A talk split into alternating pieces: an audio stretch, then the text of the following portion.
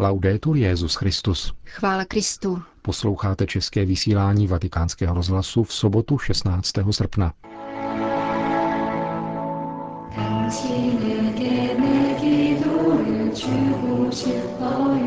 Papež František v Jižní Koreji. Dopolední beatifikační liturgie 124 korejských mučedníků za účasti 800 tisíc věřících. A dvě odpolední setkání papeže s laickými hnutími a s řeholnicemi a řeholníky tvořili program třetího dne návštěvy Petrova nástupce v Jižní Koreji.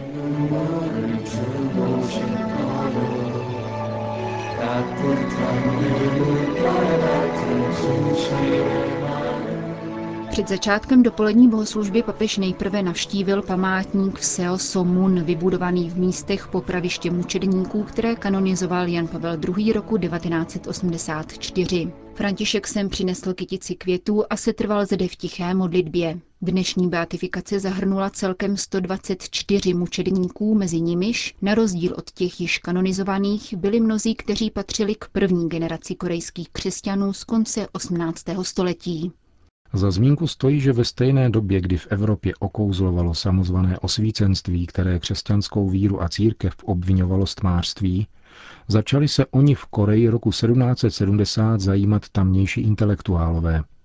Prostřednictvím kulturních kontaktů s Čínou se seznámili s touto nebeskou vědou, jak křesťanství nazývali, a začali ji šířit ve své vlasti. V roce 1783 odešel jeden z nich do Pekingu, aby tam přijal svátost křtu – kterou si pak ostatní zájemci podle jeho instrukcí vzájemně udělovali. Tak se zrodila v Koreji první 500 člená křesťanská obec, tvořená lidmi z různých vrstev tehdejší společnosti.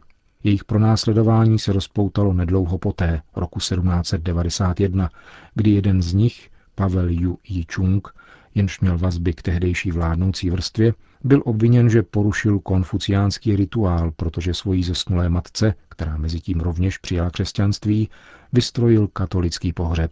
Postupně pak byli odhaleni a popraveni další křesťané. Ve skupině dnes beatifikovaných mučedníků je pouze jediný kněz, otec Jakub Yu Munmo, je čínské národnosti a byl prvním, kdo na pozvání těchto prvních křesťanů přišel do Koreje a slavil tam Eucharistii. Dějištěm dnešní beatifikace bylo historické centrum korejské metropole, totiž prostranství před branou Kwangwam, která spojuje i dělí královský palác od rozlehlého náměstí, k němuž vede od zmíněné svatyně mučedníků široká třída. Po ní přijel papež v otevřeném voze nadšeně pozdravován 800 tisíci účastníky dnešní beatifikační mše.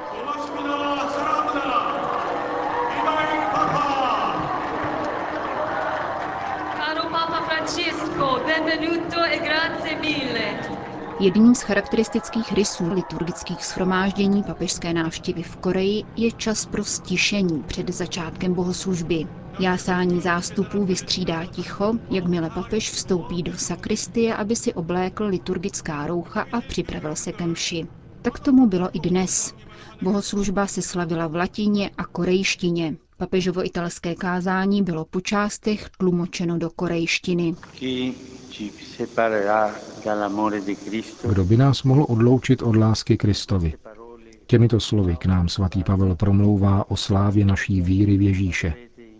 Kristus nejenom vstal z mrtvých a vstoupil do nebe, ale sjednotil nás se sebou a dal nám účast na svém věčném životě.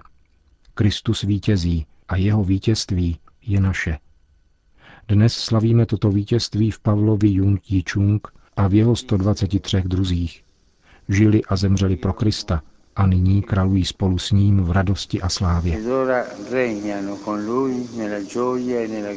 Tajemnou boží prozřetelností, řekl dále papež, se křesťanská víra nedostala k břehům Koreje spolu s misionáři, níbrž myslí a srdcem samotných Korejců byla podnícena intelektuální zvídavostí, hledáním náboženské pravdy.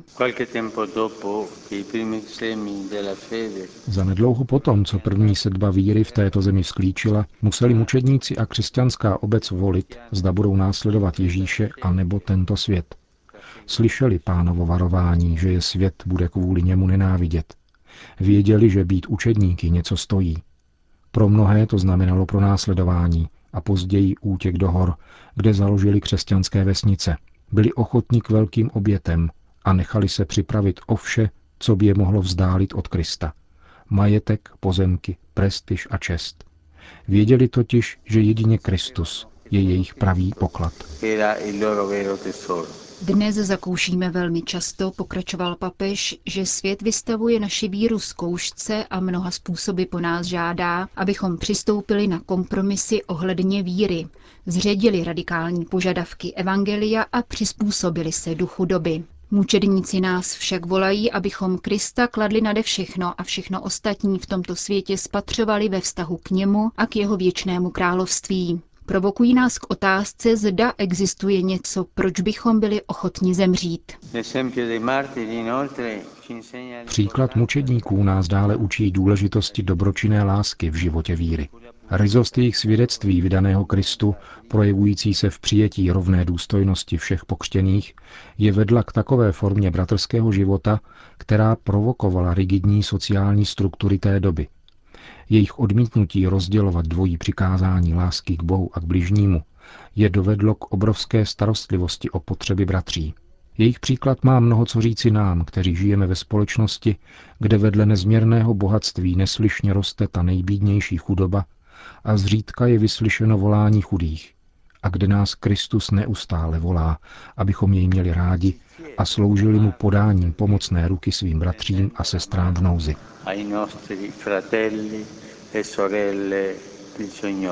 Budeme-li následovat příkladu mučedníků a věřit v pánovo slovo, řekl dále František, porozumíme vznešené svobodě a radosti, s níž oni kráčeli vstříc smrti. Pak uvidíme, že dnešní slavnost zahrnuje bezpočet anonymních mučedníků v této zemi a ve zbytku světa, kteří zvláště v minulém století obětovali svůj život pro Krista a trpěli tvrdá pronásledování pro jeho jméno. Kéž modlitby všech korejských mučedníků spolu s modlitbou Matky Boží, Matky Církve, vymohou milost vytrvat ve víře a v každém dobrém skutku, ve svatosti, v čistotě srdce, a dosvědčovat s apoštolskou horlivostí Ježíše v tomto milovaném národě v celé Ázii a až na konec světa. Amen. Končil papež František svoji homílii při dnešní beatifikační liturgii v Soulu. V jejím závěru oslovil schromáždění místní arcibiskup kardinál Ondřej Jem So Jung. Vyjádřil přesvědčení, že beatifikace bude příležitostí k posílení jednoty a pokoje nejenom mezi korejskými katolíky, ale také korejského lidu a všech azijských národů.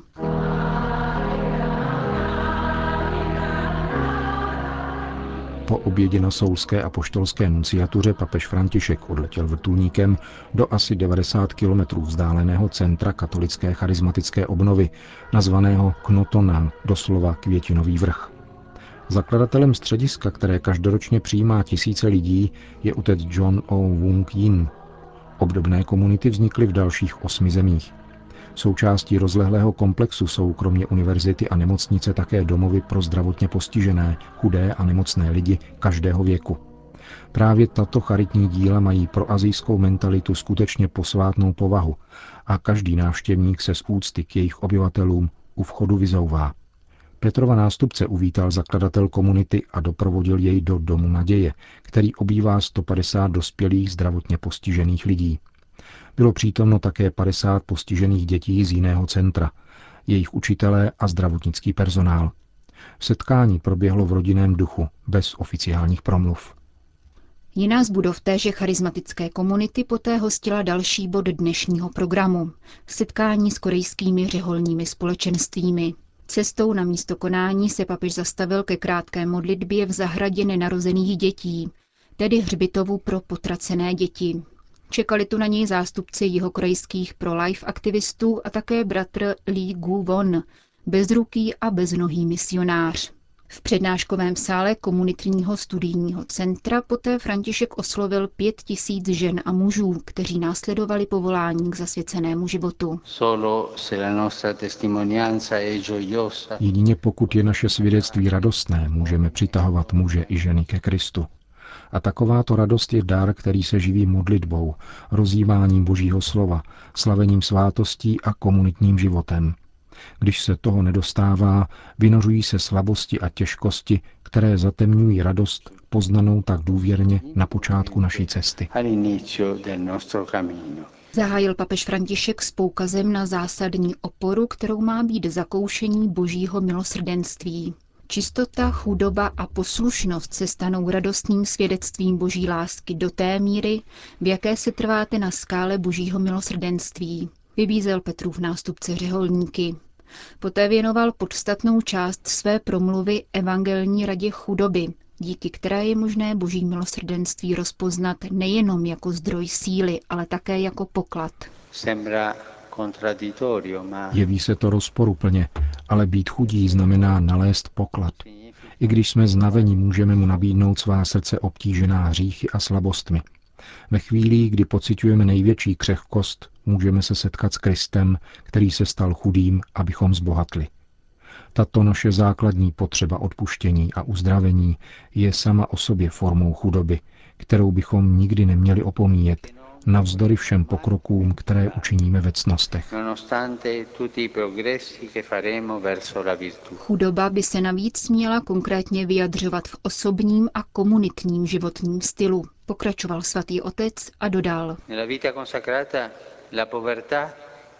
V zasvěceném životě je chudoba jednak zeď a jednak matka. Je to zeď, protože chrání zasvěcený život a je matkou, protože mu pomáhá růst a vede po správné cestě. Pokrytectví o něch zasvěcených mužů a žen, kteří slibují chudobu a přesto jsou bohatí, zraňuje duše věřících a poškozuje církev. Pomyslete také, jak nebezpečné je pokušení osvojit si čistě funkční a světskou mentalitu, která sklání k tomu, abychom svoji naději vkládali pouze do lidských prostředků a ničí svědectví chudoby, kterou náš Pán Ježíš Kristus žil a učil. E S velkou pokorou konejte vše, co můžete, abyste dokázali, že zasvěcený život je cený dar pro církev a svět, vyzýval papež jeho korejské řeholníky a řeholnice před závěrečným požehnáním. Zástupcům laického apoštolátu pak bylo věnováno poslední papežovo dnešní vystoupení. Ústřední roli lajků při předávání víry na korejském poloostrově spečetilo ustavení Katolické rady laického apoštolátu na sklonku 60. let minulého století. Rada má 27 center v 16 diecézích a jejím hlavním posláním je dialog s nevěřícími. Do kaple v duchovním centru charismatické komunity se dostavilo 150 aktivních lajků. Papež ocenil její díla víry, dobročinné lásky a služby. Varoval je však před pouhým poskytováním hmotné pomoci. Tato aktivita se nevyčerpává charitativní pomocí, ale má usilovat také o lidský růst, tedy nejenom asistence, ale také lidský rozvoj. Pomáhat chudým je dobré a nezbytné, ale nestačí to. Vybízím vás, abyste rozmnožili svoje snahy o lidské povznesení, aby každý člověk, muž i žena, mohl zakoušet radost z důstojnosti, která plyne z toho, že si vydělává na vezdejší chléb a zajišťuje obživu své rodiny. Tato důstojnost je dnes ohrožena kvůli modle peněz, která ponechává mnohé lidi bez práce. Mohli bychom říci, otče, my jim dáme najíst. To však nestačí.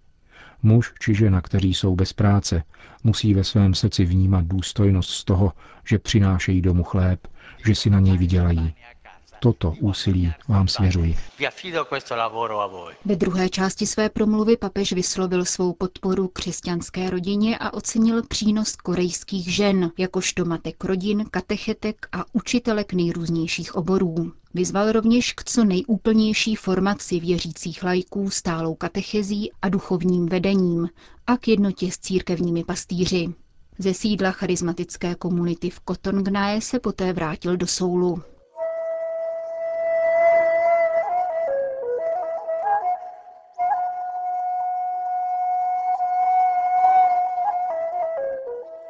Končíme české vysílání vatikánského rozhlasu. Chvála Kristu. Laudetur Jezus Christus.